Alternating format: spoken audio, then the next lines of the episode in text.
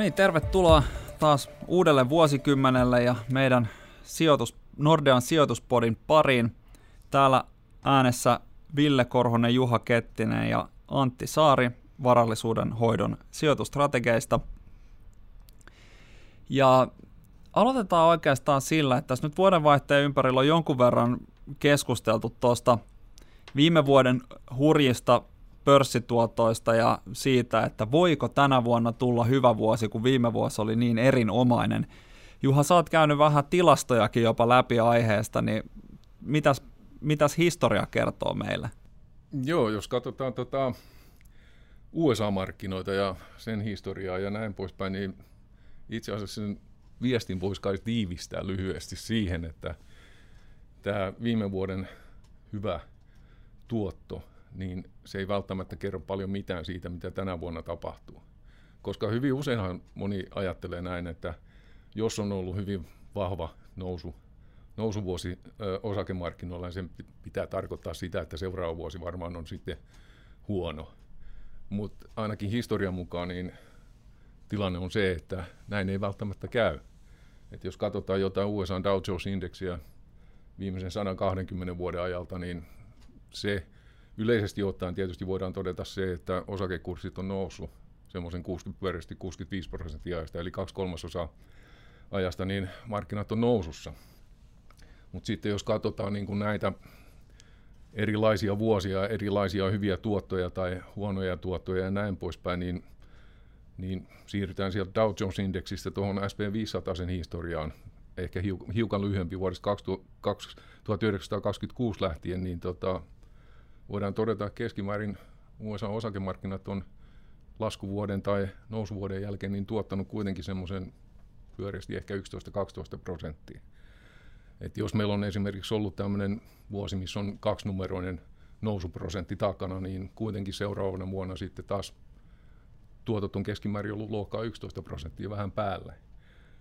Tai sitten jos meillä on ollut vuosi, jossa tota, miinusprosentti on ollut semmoinen kaksinumeroinen myöskin, niin silloinkin on käynyt niin, että tota, keskimäärin markkinat onkin tuottanut semmoisen kymmenisen prosenttia.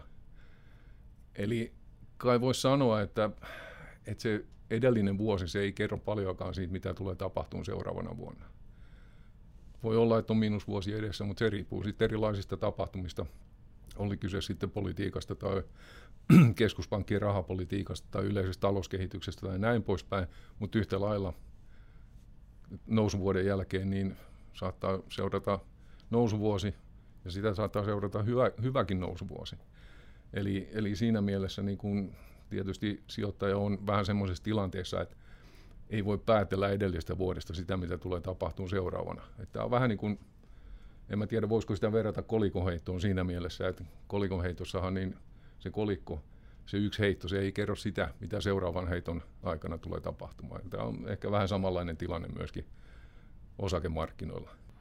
Eli paras arvaus tulevasta vuodesta perustuen siihen, mitä viime vuonna tapahtui, ja täsmälleen sama kuin paras arvaus tulevasta vuodesta perustumatta siihen, mitä viime vuonna tapahtui, tai tietämättä yhtään, mitä viime vuonna tapahtui. Tavallaan joo, että meillä ei ole mitään vahvistusta siitä, että hyvää vuotta, erinomaisen hyvää vuotta seuraa huono vuosi tai erinomaisen huono vuosi. Se voi olla ihan täysin päinvastoin myöskin. Että tämä on tätä, mitä historia kertoo. Eli siinä mielessä niin kun sijoittaja, piensijoittaja tai ehkä isommatkin sijoittajat, niin ei tavallaan, tavallaan ne on niin uuden tilanteen edessä aina joka vuoden alussa. Eli, eli tota, joudutaan sitten seuraamaan tilannetta, että miten asiat kehittyy ja miten ne sitten vaikuttaa niin kuin, niin kuin tota, sen vuoden aikana ajan myötä siinä, siihen markkinakehitykseen niin ehkä se kertoo myöskin siitä, että näillä tuottojen jakaumilla ei ole sellaista muistia, jos nyt näihin termeihin halutaan mennä, että niitä ei oikeastaan paljon kiinnosta, mitä viime vuonna on tapahtunut, että se seuraava vuosi voi silti olla ihan samanlainen kuin mikä tahansa satunnainen vuosi. Niin, tav- tavallaan joo, ja sitten tietysti tota, sijoittamisen ja markkinoiden luonteeseen kuuluu se, että niiden pitää katsoa eteenpäin eikä suinkaan taaksepäin, koska se ei auta se historia siinä mielessä, jos mietitään tulevia tuottoja. No milläs me ollaan sitten tehty nämä? Kuitenkin globaalit osakemarkkinat tuotti melkein 30 prosenttia viime vuonna, niin mistä ihmeestä tollaiset? Mä muistan, että vuosi sitten puhuttiin siitä, että koska tulee taantuma. No taantuma ei tullut, se oli varmaan se myönteinen yllätys sitten. markkinoille ja sijoittajille, eli se auttoi paljon viime vuonna. Mutta varmasti, jos mietitään sitten niin kuin alkanutta vuotta ja mitä, mitä sijoittajat niin kuin toivoo yrityksiltä, niin varmaan nyt toivotaan sitten niin kuin tulosten kasvua. Et jos viime vuonna se taantuma vältettiin ja tulostaantuma vältettiin, niin toiveessa on varmasti niin kuin tulosten kasvua. Sitähän niin kuin ei tiedetä, että minkälainen pörssivuosi siitä syntyy, mutta jos yritysten tulokset kasvaa, niin sehän on hyvä asia. Silloin voidaan puhua yritysten voitojaan osalta niin mahdollisesti kasvavista osingoista ja sen suuntaisista mukavista asioista, mikä tietysti antaa sitten selkänojaa sillä hyvälle markkinakehitykselle. Niin on siinä mielessä hauska juttu, että me niinku helposti itsekin ajatellaan silleen, että, no, että jos tulokset kasvaa, niin pakkohan niitä pörssikursseja on nousta, mutta näin ei itse asiassa ihan välttämättä edes ole, vaan no itse asiassa vuosi 2018 oli erinomainen esimerkki siitä. Tulokset Yhdysvalloissa kasvoi 20 prosenttia, pörssikurssit ei liikkunut, tai siis liikku kovinkin paljon, mutta vuodenvaihteesta seuraavaan vuodenvaihteeseen niin oli käytännössä samoilla tasoilla, eli siellä, siellä sitten taas ei, ei hinnoiteltu sitä sen vuoden ö, tuloskasvua, mutta sitten ehkä tänä vuonna hinnoiteltiin se viime vuoden tuloskasvu jossain määrin, tai viime vuonna hinnoiteltiin edellisen vuoden tuloskasvu. Vaikea vielä tota, sisäistää sitä, että ollaan jo vuodessa 2020. Joo, ei, siis tämä oli ihan hyvä pointti, minkä Ville otti esiin, että tämä tuloskasvu sinänsä, koska joskus tuossa aikaisemmin tein myöskin tätä tutkivaa journalismia ja katsoi historiaa. Ja sitten kun katsotaan näitä vuosia, että milloin yritysten tulokset kasvaa tai milloin ne, milloin ne on tota, mennyt miinuksen puolelle se tuloskasvu, niin siellä ei löydy niin kuin semmoista selkeää yhteyttä myöskään. Eli tavallaan ollaan siinä samassa aiheessa, missä mä, missä mä olin tuossa tota, jo aikaisemmin, eli ei, ei, tuloskasvukaan ei välttämättä kerro yksistään sitä, että mihin suuntaan nuo markkinat menee. Voi olla, että on, tulee vuosi, jolloin tulokset ei kasva, ne on miinuksen puolella, silti kurssit voi nousta, ja vastaavasti tuloskasvun aikana kuitenkin voi käydä niin, että pörssikurssit tuleekin sen vuoden aikana alaspäin. Eli sekään ei anna mitään semmoista selkeää viitettä siitä, että mitä itse asiassa se vuosi tulee markkinoilla tuomaan mukana. Ja tämähän pitkälti johtuu siitä, että markkinat katsoo aina vähän pidemmälle eteenpäin kuin siihen menneeseen tuloskehitykseen.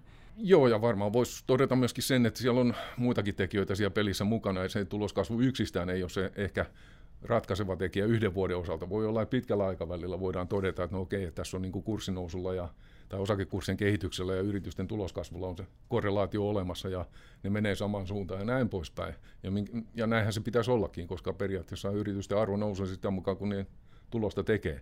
Mutta tota, jos puhutaan yksittäisistä vuosista, niin silloin se yhteys onkin jo paljon heikompi, jos semmoista välttämättä nyt löytyykään. Kyllä, eli loppu, loppupeleissä me ollaan vähän niin kuin siinä tilanteessa, että paras arvaus tälle vuodelle, niin kuin mille tahansa vuodelle, on aina tota, vuoteen lähdettäessä semmoinen, että, no, että olisiko, olisiko sellaista kohtalaista tota, sijoitustuottoa tulossa. Jos me katsotaan sitä, että mitä tota, tuloksilta odotetaan, niin tälle vuodellehan itse asiassa odotetaan aika hyvää tuloskasvua, varsinkin jos vertaa näihin selkeästi heikompiin vuosiin tällä, tällä vuosikymmenellä. Eli tyypillisesti, jos, jos on mennyt huonosti, niin se, ne merkit siitä on kyllä ollut ilmassa jo tuossa vuodenvaihteen tienoilla. Ja nyt itse asiassa tämän vuoden osalta niin tuloskasvuennusteet ei ole kovinkaan paljon laskettu. Johtuu varmaan pitkälti siitä, että viime vuoden tuloskasvuodotuksia on sitten vedetty alaspäin tuossa kyllä vuoden loppua kohden, mutta sielläkin niin voi olla jonkunnäköisiä myönteisen yllätyksen paikkojakin, että vaikka nyt tietysti ei pidä hirveästi ilakoida siitä, mutta esimerkiksi nyt sitten, tai se Yhdysvalloissa aina käytännössä, jos ei mene ihan umpisurkeasti, niin tulee parempia tuloksia sitten lopulta raporttien yhteydessä kuin mitä analyytikot on odottanut, mutta nyt on myöskin nähty sit kehittyviltä markkinoilta jo taas viime aikoina vähän merkkejä siitä, että sielläkin niin analyytikkojen odotukset on mennyt ehkä pikkusen turhan synkiksi ja sitä kautta niin sellaista pientä tukea kyllä tuohon tohon markkinaan on siltä puolelta tulossa. Arvostuksestahan sinänsä, jos katsoo niin kuin pelkästään osakemarkkinoiden omaa historiaa, niin ei kyllä hirveätä intoa saada, mutta mut sitten taas kun verrataan noihin korkosijoituksiin, niin mä oikein tiedän, että eurooppalaisen sijoittajan näkökulmasta on aika hankala peli. Tämä voi olla myöskin yksi tekijä, just kun katsotaan noita viime vuoden tuottoja, niitä hyviä tuottoja, niin tota, tämä tietysti, mitä Ville mainitsi tuosta talouden taantumasta, sitä vähän niin kuin odotettiin, mutta sitä ei tullutkaan. Se oli varmasti, varmasti markkinoita tukeva seikka. Plus sitten tämä toinen, toinen asia, eli, eli tota, jos katsotaan vaihtoehtoja osakesijoittajille, mitä heillä nyt viime vuonna oli, niin ei niitä nyt niin hirveästi tainnut sitten loppujen lopuksi kuitenkaan olla, varsinkaan korkopuolelta, niin sieltä ei niin kuin sinällänsä ainakaan vuoden alkupuolella näyttänyt löytyvän kauheasti positiivisia tekijöitä. Tokihan sitten viime vuonna noin korkosijoituksikin tuotti loppujen lopuksi ihan mukavasti kaiken kaikkiaan. Mutta tota, tässä kai niitä viime vuoden, viime vuoden positiivisia asioita oli.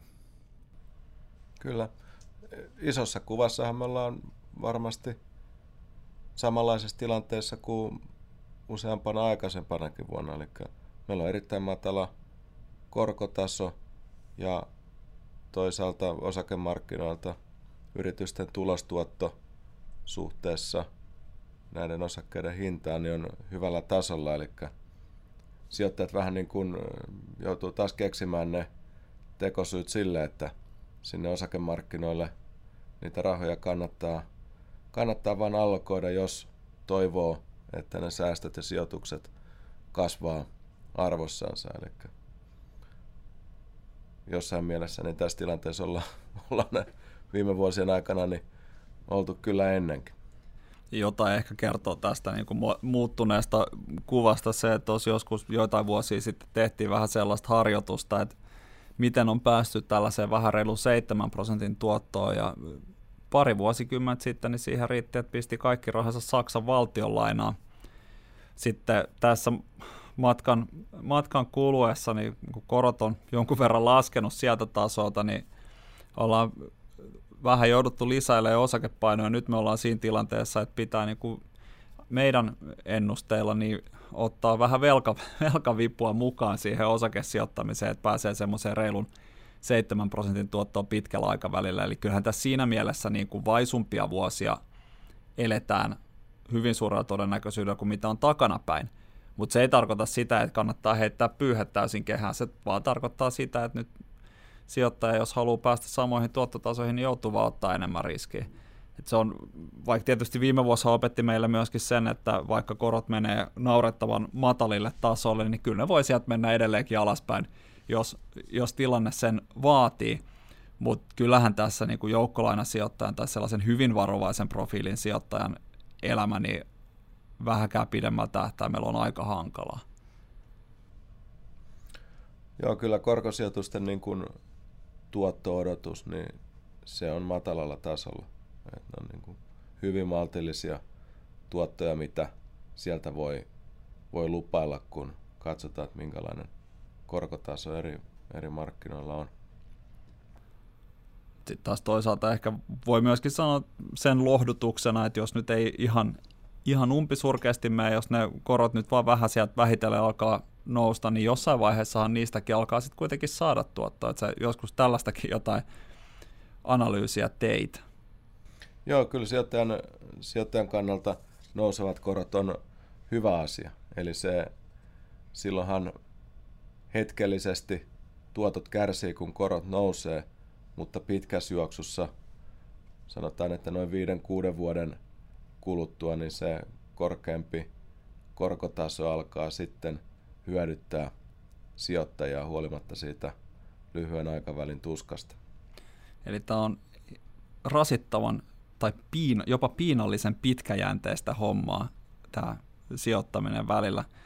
Mutta jos nyt mennään vähän sit enemmän tähän, taas tähän tilanteeseen, meillähän on vähän nyt poliittista riskiä taas noussut tässä Lähi-idän nahistelujen myötä ja itse asiassa meillä on aika pitkä historia kaiken näköisiä poliittisia riskejä tässä ihan pelkästään jo tuon finanssikriisin jälkeen.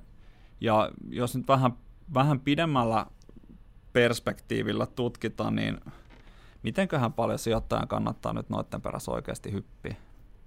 Luultavasti historian viesti on jälleen kerran se sama, eli ei niin hirveästi. Et jos me katsotaan, katsotaan lähi tapahtumia vähän pidemmän aikaväliltä, Persianlahden sodat ja, ja, ja kaikkea muuta vastaavaa, niin se, mitä sieltä on ehkä semmoinen pidempiaikainen vaikutus tullut osakemarkkinoille. Ja markkinoille yleensä oli silloin 70-luvulla öljykriisiä aikaa, koska silloinhan tietysti tämä tuottajamaiden tota, öljyboikotti ne vaikutti niin, että öljyn hinta nousi voimakkaasti. Se taisi pahimmillaan nelinkertaistua siitä, mistä lähdettiin liikkeelle. Ja tämä tietysti johti sitten osaltaan niin kuin inflaation kiihtymiseen selvästi, joka taas puolestaan johti siihen, että keskuspankit alkoi korottaa ohjauskorkoja, eli korkotaso nousi, eli nyt ollaan taas niin kuin ei pelkästään lähidäs, vaan tässä normaalissa kuviossa, että kun korkotaso nousee nopeassa tahdissa hyvin paljon, niin silloin aina vaikutusta markkinoihin ja osakemarkkinoihin myöskin tietysti. Mutta se oli ehkä tämmöinen suurempi tapahtuma, mutta jos katsotaan vaikka Persianlahden sotaa, eli käytiin sotaa siis Persianlahdella selkeästi silloin kuvatin äh, valtaamisen yhteydessä näin poispäin, niin sehän ei ollut mikään loppujen lopuksi mikään kauhean suuri tapahtuma eikä pitkäaikainen tapahtuma markkinoiden näkökulmasta.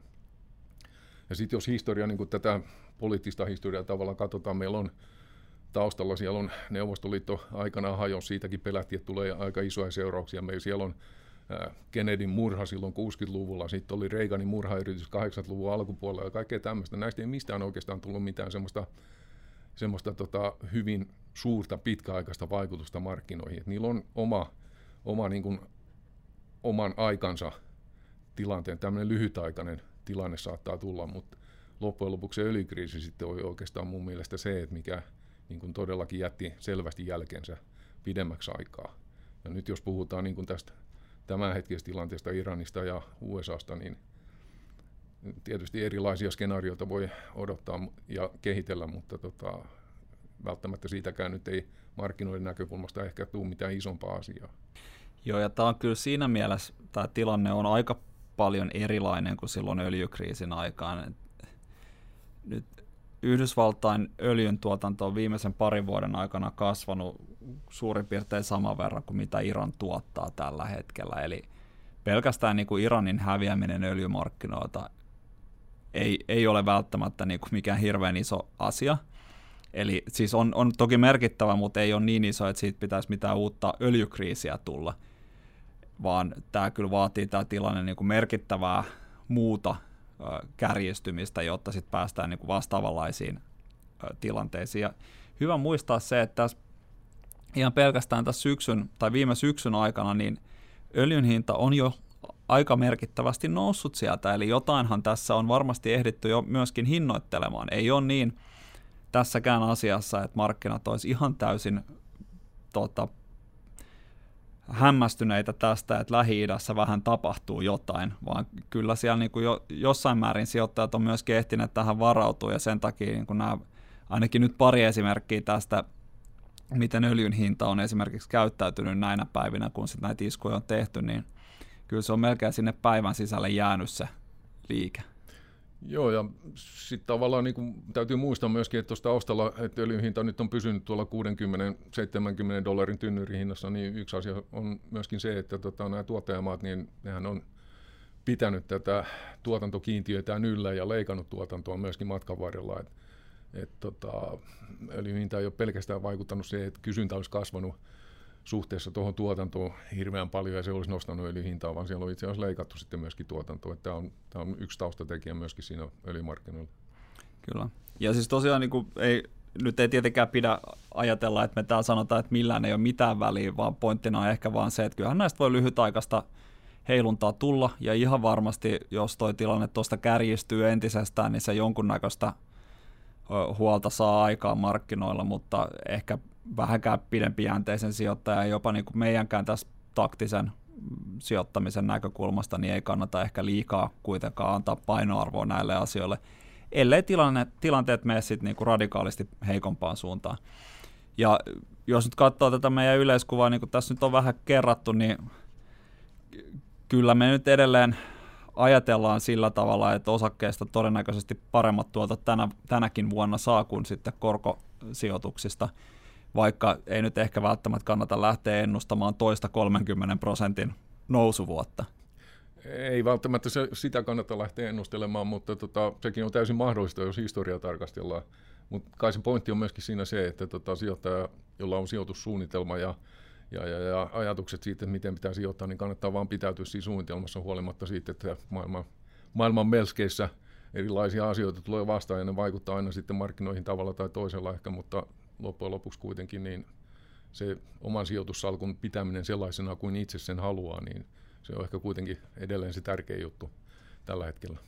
Joo, ja ehkä hyvä muistuttaa tässä, että eihän mekään, vaikka me täällä näitä juttuja käydään läpi ja aina yritetään arvutella sitä, että miltä markkinoilta saa parhaat tuotot milloinkin, niin eihän mekään suositella mitään hirveän mittavia muutoksia niihin oman salkun painotuksiin, vaan kyllä, kyllä tässäkin niin se sijoittajan paras tuki on kuitenkin se tylsä, pitkäjänteinen tekeminen, mikä varmaan käy jossain vaiheessa niin tylsäksi, että pitäisi, tulee, tulee mieleen, että pitäisikö tässä tehdä jotain muuta, mutta valitettavasti sen niin kuin välittömän tyydytyksen saamisen todennäköisyys on huomattavasti pienempi kuin se, että pitkäjänteisellä ja vaan suunnitelmallisella tekemisellä pääsee oikeasti niihin omiin tavoitteisiinsa, eli kyllä se kuitenkin sen yksityissijoittajan kaikista parhaiten pelastaa. Hyvä. Tässä varmaan tämä vuosikymmenen ensimmäinen sijoituspodi. Kiitos teille mielenkiinnosta ja kiitos myöskin tota keskustelijoille ja palataan sitten näihin kuviin ja näihin tunnelmiin helmikuun tienoilla. you